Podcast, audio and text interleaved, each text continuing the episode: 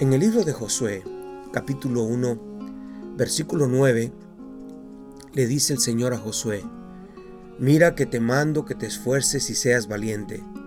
No temas ni desmayes, porque Jehová tu Dios estará contigo en donde quiera que vayas.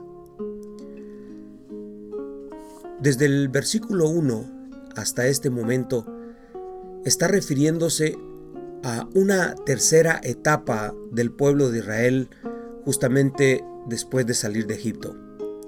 La primera, por supuesto, era salir de Egipto triunfante, como lo sacó Moisés después de las plagas y la plaga de la muerte que vino a tocar el corazón de Faraón y logró dejar al pueblo salir. La segunda etapa era atravesar el desierto, y esto no era sencillo. El pueblo estaba acostumbrado a tener lo que necesitaba para comer a diario, todo fresco. Sin embargo, pasar el desierto y Moisés llevándolos adelante le causó tantas dificultades a Moisés, pero Moisés aprendió a confiar en Dios y aprendió a ser el líder de Dios en un momento oportuno, en un momento increíble en el que el pueblo aprendería a ser libre, porque por más de 400 años había estado esclavizado. La tercera etapa era entrar a la tierra prometida, y para lograrlo había que pasar por muchas circunstancias, ya que como mencionamos por 400 años Israel no estaba acostumbrado a batallas, ni a travesías, ni a peligros. Simplemente estaba acostumbrado a obedecer, a recibir golpes. Eran esclavos, de alguna manera. Eran sirvientes. Y ellos no tenían derecho alguno de decidir por ellos mismos como pueblo, como nación. De alguna manera el faraón les daba libertad de ejercer quizás sus costumbres religiosas, pero nunca permitió ser soberanos. Ese pueblo era un pueblo esclavo, era un, pueblo que estaba sujeto a la servidumbre.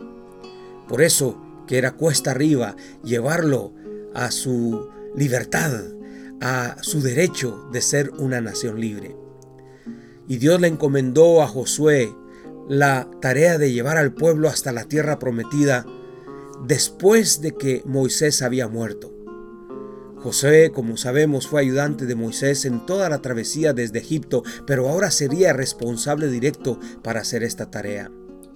Su experiencia estaba limitada a servir bajo la responsabilidad de Moisés. El pueblo estaba acostumbrado a obedecer a Moisés, pero no a Josué propiamente. El pueblo siempre vio a Josué como un aliado de Moisés, como un este, co-líder quizás, como alguien que estaba siempre a la par de, de su líder principal. Por lo tanto, Josué necesitaría de mucha ayuda de parte de Dios. Y es ahí donde Dios le dice, no va a ser fácil, pero necesitas hacer varias cosas. Dios le encomienda a Josué tres cosas importantes por las que le recuerda que necesita ser fuerte, la necesidad de ser valiente. Si ustedes leen el versículo 1 en adelante, cuando le dice, mi siervo Moisés ha muerto, ahora te toca a ti. Y esto no es un paquete fácil. Josué sabía quiénes eran ellos. Estuvo a punto de ser apedreado por el pueblo después que fueron a incurrir en la tierra prometida, cuando fueron a explorar la tierra prometida. Entonces Dios al encomendarle le dice, la primera es que tienes que administrar los recursos para el pueblo vas a repartir la tierra. Aparte de entrar a la tierra, la vas a repartir. Esfuérzate y sé valiente. La primera vez que el Señor le dice a Josué esto. Segundo, vas a administrar la palabra. Vas a aprenderla, leerla, meditarla, compartirla, guardarla, vivirla.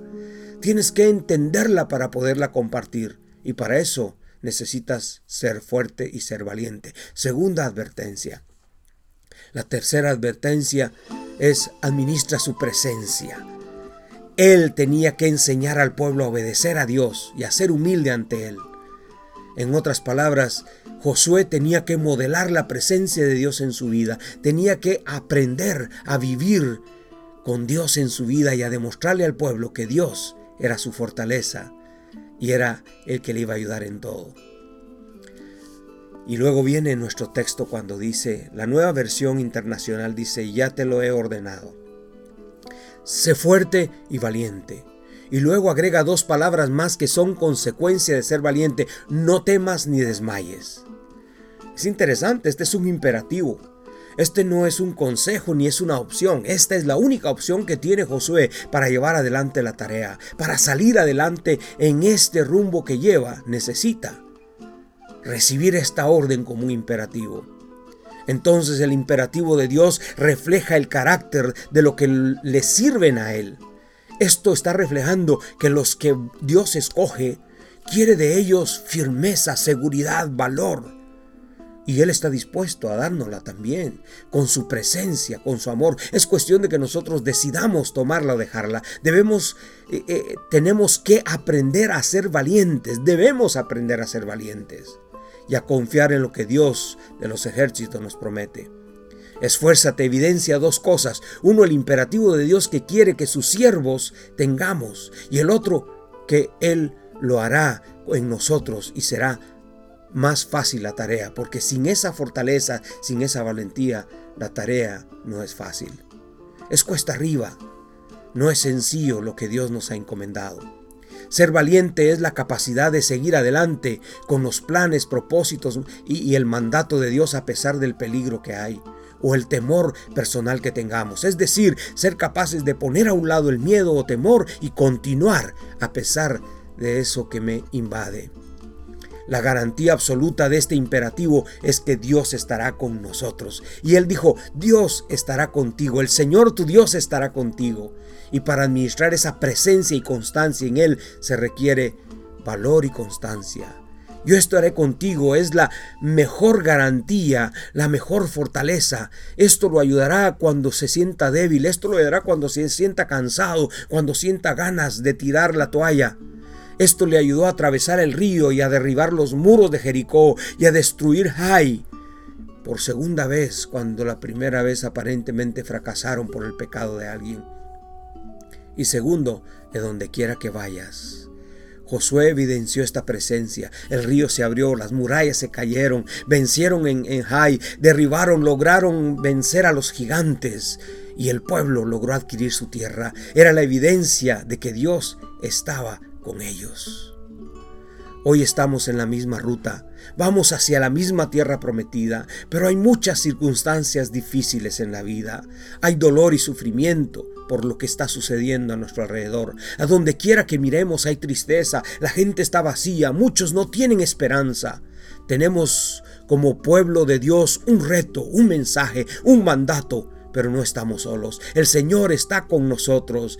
Él solo quiere que seamos esforzados. Estas situaciones son pasajeras. Esta no es nuestra condición final. Eh, nos espera una vida sin ningún tipo de sufrimiento y dolor ser valientes, porque la mejor manera de vencer el miedo es enfrentarlo, tomando en cuenta que para todo esto el Señor prometió estar con nosotros.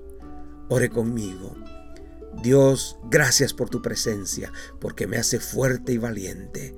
Gracias por Jesucristo, que nos modeló el poder que puede habitar en aquel que clama a ti. Y gracias por tu Espíritu Santo, que optimiza mi vida y me hace fuerte y valiente.